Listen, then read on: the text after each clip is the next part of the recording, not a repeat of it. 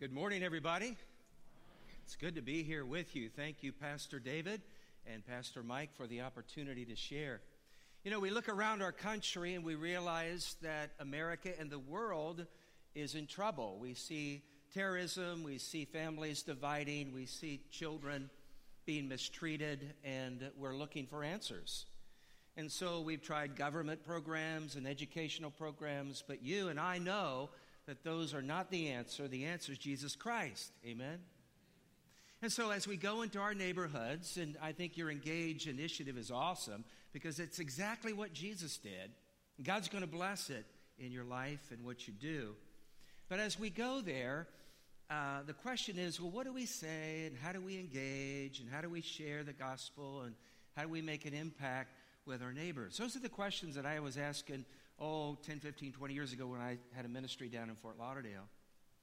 The community was very eclectic and very global, and we had a pool and, and sidewalks, and we would talk. And everybody, when they found out I was a minister, they, they really wanted to talk about religion. And so I, I met, my neighbors were Muslims and Jews, and they were uh, Hindus, and some were religious, and others were secular, and on and on and on. And I had this heart to share the gospel with them. But as I interacted with them, there were barriers because everybody has been shaped by family, by parents, by dysfunction, by school, by pain and experiences. And we're this bundle of distortions. And the, in the fact that many people that we meet have a distortion of God. And so this is one of the reasons that they don't want to come to salvation. Why would somebody not want salvation? Well, it's because of the God, their distortion, and how they see God. And so a big part of, I began to realize a big part of my responsibility was to learn who they were and to be able to respond with answers, to be able to present to them through my life and through my words present to them the true and living God that is reflected in Jesus Christ. Because everybody's got distortions and they need to know who He is. And so I begin to ask God, where's a, I wish I had this, this blueprint, this manual to show me how to respond to all these different people and their barriers and their distortions and questions. And so God led me to the book of Acts. And I begin to see in Acts that Luke introduced me to his neighborhood. And I discovered that the neighbors in Luke's neighborhood lived in my neighborhood too. For example, in Acts chapter 3, we're introduced to the hurting. Acts chapter 8, we're introduced to Simon, who was involved in the occult and spiritualism. Well, right across the street was a woman involved in, from Trinidad involved in voodoo. And then in Acts chapter 8, we meet this seeker. He travels, get this, he travels 200 miles one way just to worship God in the temple. I mean, he's seeking for God, he's looking for purpose in his life and meaning. And then Acts chapter 9, we meet uh, the fanatic, the religious fanatic Saul. I mean, Saul, we could say, is the original terrorist, right? I mean, he was dragging Christians out from their homes and confiscating and beating and killing.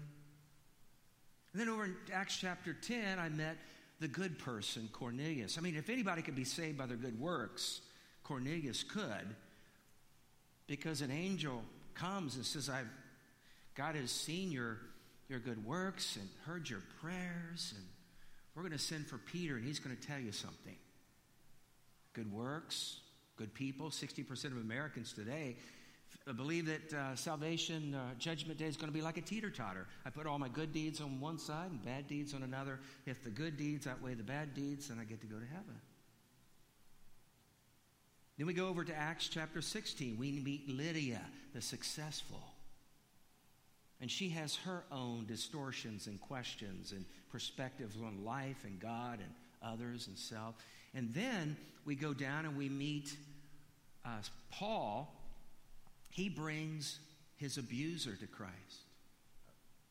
I mean, this man beat him to a pulp. He was bloody all over. Put him in stocks.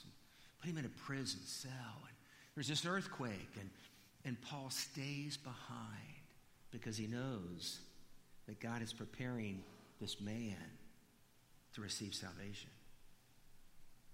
How many people are abused and we hate the person that did that to us or to somebody else? Well, we learn how with Paul how to bring abusers, husbands and wives, and we how to bring them to Christ.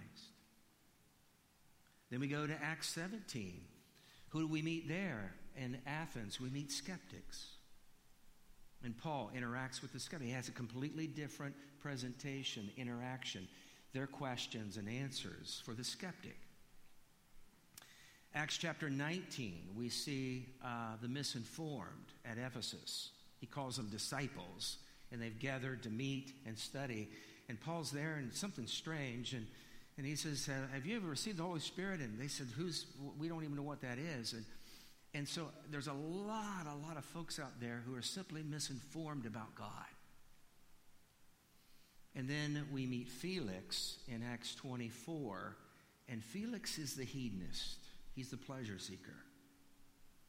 And the Bible says Paul speaks for two years about righteousness, and whenever the Holy Spirit begins to really convict Felix, he says, That's enough, that's enough, that's enough. Go back to your jail. And then he pulls him back out and sees, you know, this yearning in the heart, wanting something, then resistance, resisting the Spirit. And so, what I learned is as I looked through the book of Acts, I began to see these neighbors, and they were my neighbors. And I discovered that everybody has, it's like bringing somebody to Christ, and I know people are just ready and they respond and, and so on and so on, but mostly for me anyway, mostly for me, it's like peeling away layers of onions. There's a distortion here, there's a pain here, there's a, there's, and answering questions, being able to answer questions, answering questions. People want answers. We call this the postmodern era, and I guess we'll use the word postmodern until they come up with something else. Actually, it's existentialism, where we create our own purpose and meaning in life. There's no God. But the whole point is that we have to learn to respond to people where they're at, and then once they see who God is, why would they want to reject salvation? Why? So the key is when you go into your neighborhoods, the key is is is loving your neighbor. Loving them, accepting them, embracing them, and then beginning to listen. And tonight we're going to talk about spiritual profiling. Listen, putting together what they what they what you hear, what you believe. Most people are a smorgasbord. I was talking to one guy and I was listening to, eh, to him at the gym. He said, "Oh, I'm a Christian." I said, "Well, that's great. That's really good." I said, well, we kind of talked a little bit more, and he said, Yeah, this reincarnation stuff is really good. ah, so over there, and yeah, and then he's got a little bit over here of Hinduism, he's got a little bit of this, and, and so, ah, so these are the things that I'm going to have to respond to in conversation. So tonight we're going to talk about spiritual profiling and distortions because that's the issue. If they really knew who God was and how much He loved them, they would run to him. Wouldn't they? There's a distortion. And who's done this? Well, go, go back to Genesis 3:15. What did Satan do with Adam and Eve? The thing to get them to distrust God is to redefine God. God, God, he, he can't be trusted. I mean, he doesn't want you to be happy. He's keeping you from that tree, that fruit. Ah, God, you can't trust him. He's, he, he doesn't want you to be wise. Because if you eat that, he knows that you'll be wise. He doesn't he sees you as competition. He doesn't want you to be like him. He's jealous.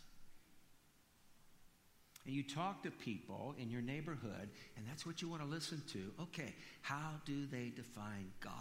That's the question. How do they define him? And then your classes here at church, uh, you, we, uh, they, they're going to equip you, I'm assuming, yeah, uh, equip you to be able to give the answers. What are some questions that the hurting would have? Why, why are the hurting? What would keep them away from God? The hurting. Why is God doing this to me? If there is a loving God, why is there so much pain out there? Why does God allow death? I have to have answers. But what I found is that they most people want simple answers. If you can give answers, ah, that's enough. But they're not going to come to Christ until you can give them a proper frame of God. So tonight we're going to talk a little bit about that. But this morning, I, am getting a little bit of feedback. Should I stand back here or am I okay right here? Okay. What I want to do this morning is I want to go to the book of Acts, chapter 2. And this is this whole thing is about Acts. So let's go to Acts chapter 2. And so my question is, so all right, what do I tell people once we begin to once we begin to get down to the brass tacks and kind of, you know, we've gotten beyond the the distortions and now in this relationship or friendship they okay what is this jesus thing okay tell me what do i say well in the book of Acts, it's all about apologetic evangelism. It's giving a defense. So if you're going to bring somebody to Christ, here's the issue Jesus is Lord and Savior. That's the issue. That's the issue. You have to convince people, show them that Jesus is Lord and Savior. So, how do I do that? Well, that's what Acts 2, the message, the first message uh, for the church, is all about. There are four proofs in Acts chapter 4, this is Peter's message. There are four proofs that Jesus is Lord and Savior. Evidence. People want evidence, want proof. And here it is. So I'm going to walk you through this morning these four proofs. And so once you kind of have the relationship and you kind of work through their questions and they get to the point where, yeah, okay, tell me about Jesus, this is what you can share. And then, of course, you've got your bands, and that's the that, that's going to be the, uh, the, the, the, sealer there. I ought to bring him in. But, but, but before you get there, you need to deal with some stuff. Okay, so uh, this is Pentecost, and uh, this is the launching of the church, and uh, uh, there's thousands of Jews here because of, of the Passover, and there's this fireball that comes out of, out of the sky, and it's like a huge tornado, and and it goes over this house, and everybody hears this wind, and they're running to the, probably Solomon's colonnade, which is big enough to hold thousands and thousands of people. This fire goes into this house, and then it breaks up into 12 different tongues. What are, what are tongues? Communication, that's what we talk with. So God is about to talk to us. And so he goes down over the 12 apostles, and and they, they go out into this colonnade and, and i can see them interacting with each other with the people in the crowd and it says that when, when they talk to parthians and medes and elamites and mesopotamia and cappadocia they're speaking their dialect so supernaturally god has given the apostles this ability to communicate the gospel cross culturally that's what tongues are in the new testament it's this supernatural ability to communicate in languages that people can understand and so the people say, wait a minute, how is this that we can hear them speaking in our own dialect? These guys are Galileans. And then Peter stands up and he begins to explain that, that this is a, a fulfillment of the prophecy of Joel. Joel, seven, eight hundred years before the birth of Christ. If you got your Bibles, look at verse 17. He says, uh, In the last days, the last days, now, I know the last days are right before Jesus comes, but we've been living in the last days, technically, ever since Jesus ascended. And so, in the last days, he says he's going to pour out his spirit on all people. And then he says the bookend is in verse 20, and then he talks about the last days. He's going to, going to uh, end with judgment. And then he talks about the moon and the blood and, and so forth and so on. And there's going to be this judgment day, and everybody who had called on the name of the Lord is going to be saved. So he says, What you're seeing here, folks, you are privileged to be a part of this great launch that, that God announced in Genesis 3:15, I'm going to crush the head of the serpent with one born of a woman. And here's the plan, and this is the launch, and you're a part of it. This is something really, really big, really, really special. And then he launches in verse 22 in this message, this apologetic evangelism. And so he's going to give four proofs to this audience that Jesus is Lord and Savior. You need to respond to him. okay, verse 22. He says, Fellow Israelites, listen to these words.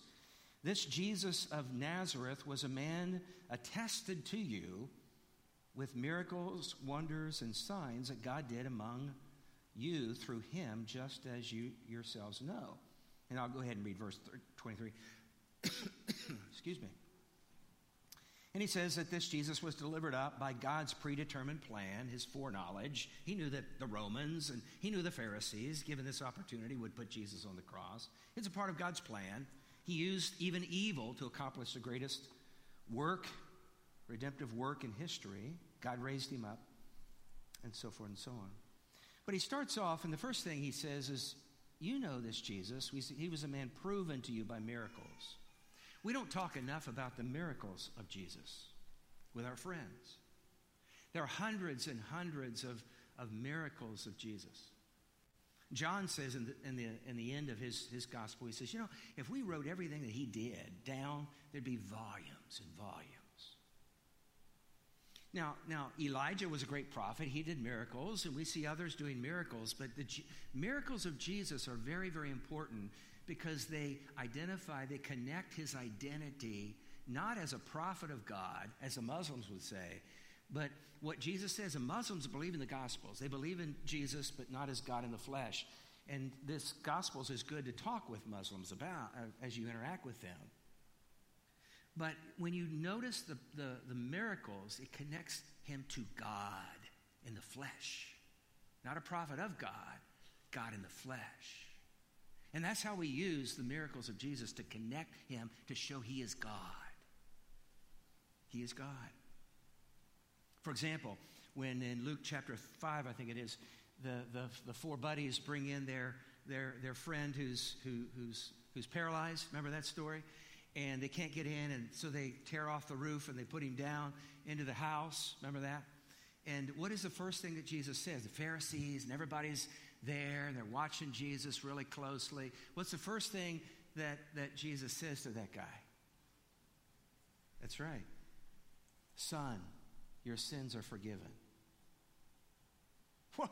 Whoa! The Pharisees are screaming, blasphemy, blasphemy. Only God can forgive sins. And Jesus says, Yeah, you got it. You got it. And he wouldn't back, Jesus wouldn't back down. And that's why they began to make plans to stone him. You got it. And then he says to them, Hey, what's easier? To forgive somebody's sins or to have him stand up and walk. Okay, to show you that I can forgive sins and only God can forgive sins, he turns to the guy and says, Okay, stand up and take your mat and get out of here. And the guy jumped up and he walks out. How about, how about the miracle of uh, in, in Matthew 14? Um, he's been, Jesus has been praying in the mountains, and the disciples go on the Sea of Galilee, and they've been rowing for, I think, six hours or whatever and they're out there in the middle, and it's a storm, and Jesus walks out to them. And that's, that's the story where Peter walks out on, on the water. Yeah, yeah, yeah. Oh, that's great. Yeah, that's really good. But let's get to the good point. When they all get into the boat, what does it say they do? Everybody, what? They worship him. They worship him. Only God is worshiped. He received worship. He allowed people to worship him.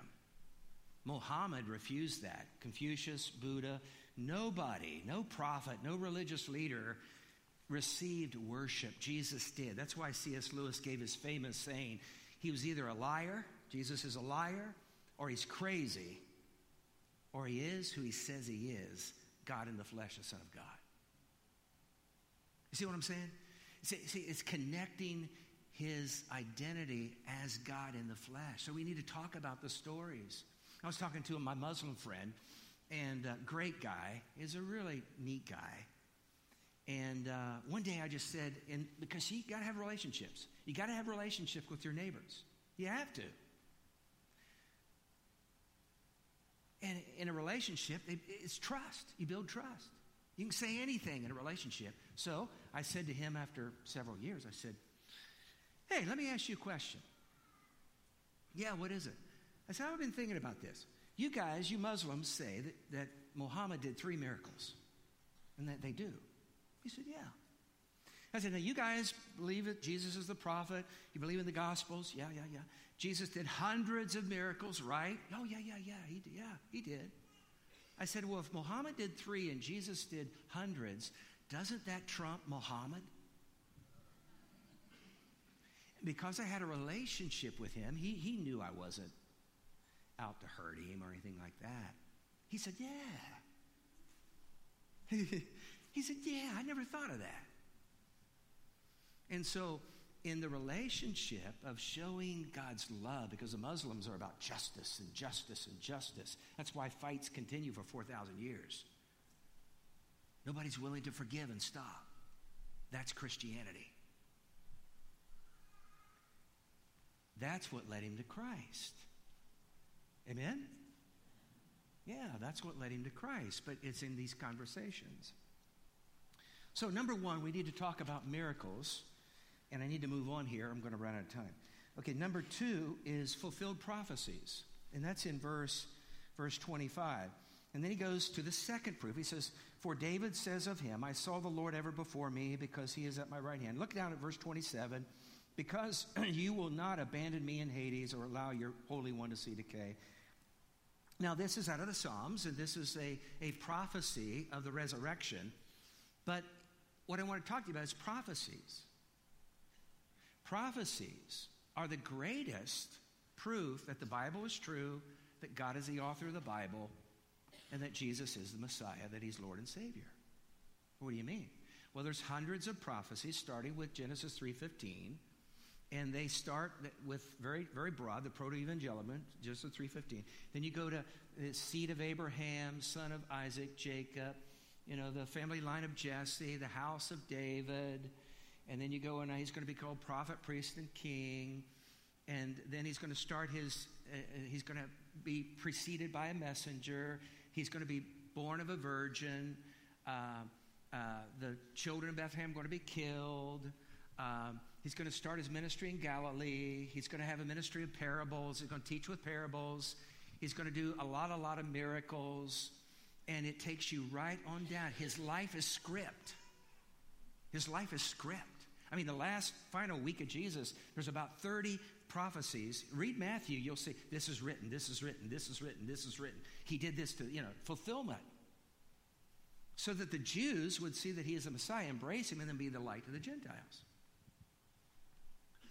And so you got all these prophecies that just script his life all the way down to 77 generations. God is just communicating this message and revealing new insights and new, new descriptions of who he is.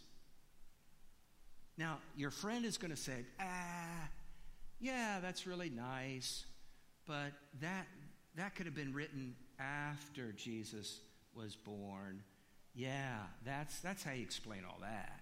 So, what, what do you say? Real simple. You come back and say, no, no, no, no, no, no, no. The Dead Sea Scrolls prove that these were written prior. Oh, what do you mean? Well, 47, 1947, 57, uh, they found all the Old Testament scrolls except for Esther. And by the way, they're 90, 99% accurate, what we've got in the Old Testament. And they carbon dated you know, the guys like science, they carbon dated all these scrolls. And the latest scroll was 200 years before the birth of Christ. So, what does that tell you? What does it tell you? That these could not have been written after the fact, they were written prior. And so, one person fulfilling all these prophecies over 1,500 years and so on and so on, different continents, different people, is like 10 to the 23rd power. Okay, number three, the bodily resurrection. He says, uh, Brothers and sisters, I, ca- I can confidently speak to you about the patriarch David. He is both dead and buried, and his body uh, and, and buried, and his tomb is with us today. Since he was a prophet, he knew that God had sworn an oath to him to seat one of his descendants on his throne. Seeing what was to come, he spoke concerning the resurrection of the Messiah. He was not abandoned in the Hades. Now he's explaining the, the, the, the psalm passage there. Couldn't have been, it couldn't have been him he was talking about, David. It had to be somebody else. And said, God, verse 32, God has raised this Jesus. We are all witnesses of this fact. And so, proof number three is a body resurrection. How many witnesses did Jesus appear to? 40 days he appeared. We've got 11 accounts, uh, 11 accounts of, of resurrection experiences. And one of those resurrection experiences, 1 Corinthians 15 says he appeared to how many people all at once? 500. 500 people at once. If you brought 500 people up here and gave a testimony in court regarding the validity of what they saw, 500 people cannot have the same hallucination. You know what I'm saying? 500 witnesses at once. And then you've got the life of the apostles who are willing, they, they, they all die. John is on the Isle of Patmos, but they're all, they all suffer and die for their testimony. Nobody's going nobody's to die for a lie. And then Saul, his conversion, oh, that's a big one. Saul's conversion, he's a persecutor of the church, and now he becomes, could be, we can make an argument that he's one of the greatest Christians who ever lived, wrote 12, 13 books in the New Testament. He was a violent man, a persecutor. He hated the church. It's a great testimony. God is alive. And besides, the, the, the, Romans, they, they knew that he had talked about resurrection, and they sealed the tomb. They put a big stone in front of it. They had 16 Roman guards, four, uh, four ships, four each. The others were around, and then the four were walking back and forth. And if, they, if the body was stolen, they'd, they'd be killed. They'd be killed. And so it's pretty clear that his body wasn't stolen and, and that he, in fact, arose from the grave. Proof number four that Jesus is Lord and Savior is exaltation. And Peter says, Therefore, since he has been exalted to the right hand of God, he has received from the Father the promise. He's poured out everything you've seen. And then he, then he gives his, uh, uh, he says, okay, and then they're convicted, and he tells them to repent, be baptized. And then 3,000 people. That's how the church starts. Isn't that awesome? Okay, so everybody tell me what the four, four proofs are as we kind of interact. Number one is what? Miracles. Number two is fulfilled prophecies. Number three is bodily resurrection. Number four is he's reigning today, isn't he? Jesus is alive, isn't he? He's reigning today. He's here with us today. He's reigning. And he's in control. He's in control. He sits at the right hand of God. You know, uh, and I remember uh, a funeral. Somebody in the church came to me and said, Would you do this funeral? Never forget this. Uh, I didn't know the folks. They said, Just go on up by the casket. There's two boys there. They'll tell you the story. So, what I do is I go to this funeral home. I go up and meet these, these two boys, and their friend had died. And I said, Well, what happened? And they said, Well, we were out on the Ohio River and we were out there playing and so forth. We hit a log. We all fell into the water. We're not good swimmers. Terry's a great swimmer. We got half, uh, he got halfway to the Indiana side and he looked back and we were, we were, we were ready to drown. So he swam back out and he went underneath the water and he would push us. He would push us from the bottom, he would push us all the way, all the way to the side.